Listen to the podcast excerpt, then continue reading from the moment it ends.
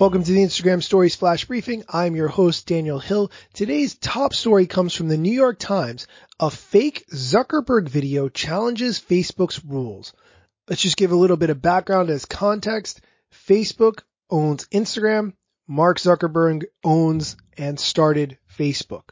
A doctored video was posted on Instagram of Mark Zuckerberg speaking directly into the camera, boasting of nefarious motives behind his online empire. Here's the quote. Imagine this for one second.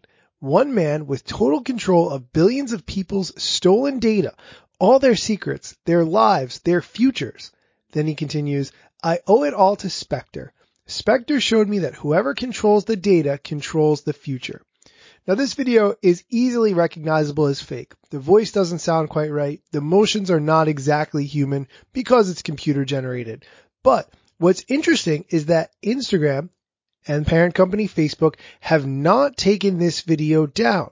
A spokeswoman for Instagram said the fake video of Mr. Zuckerberg would receive the same treatment as last week's fake video of Nancy Pelosi and other misinformation. Here's the quote.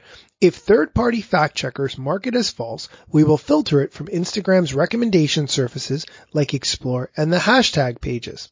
However, this video has stayed up. Why? I can't exactly say, but this shows that Facebook and Instagram both have a lot of issues around fake content and creating fake videos can be extremely hard to distinguish from the real thing. Check out this fake video of Mark Zuckerberg and let me know what you think. That's it for today's flash briefing. Thanks for listening.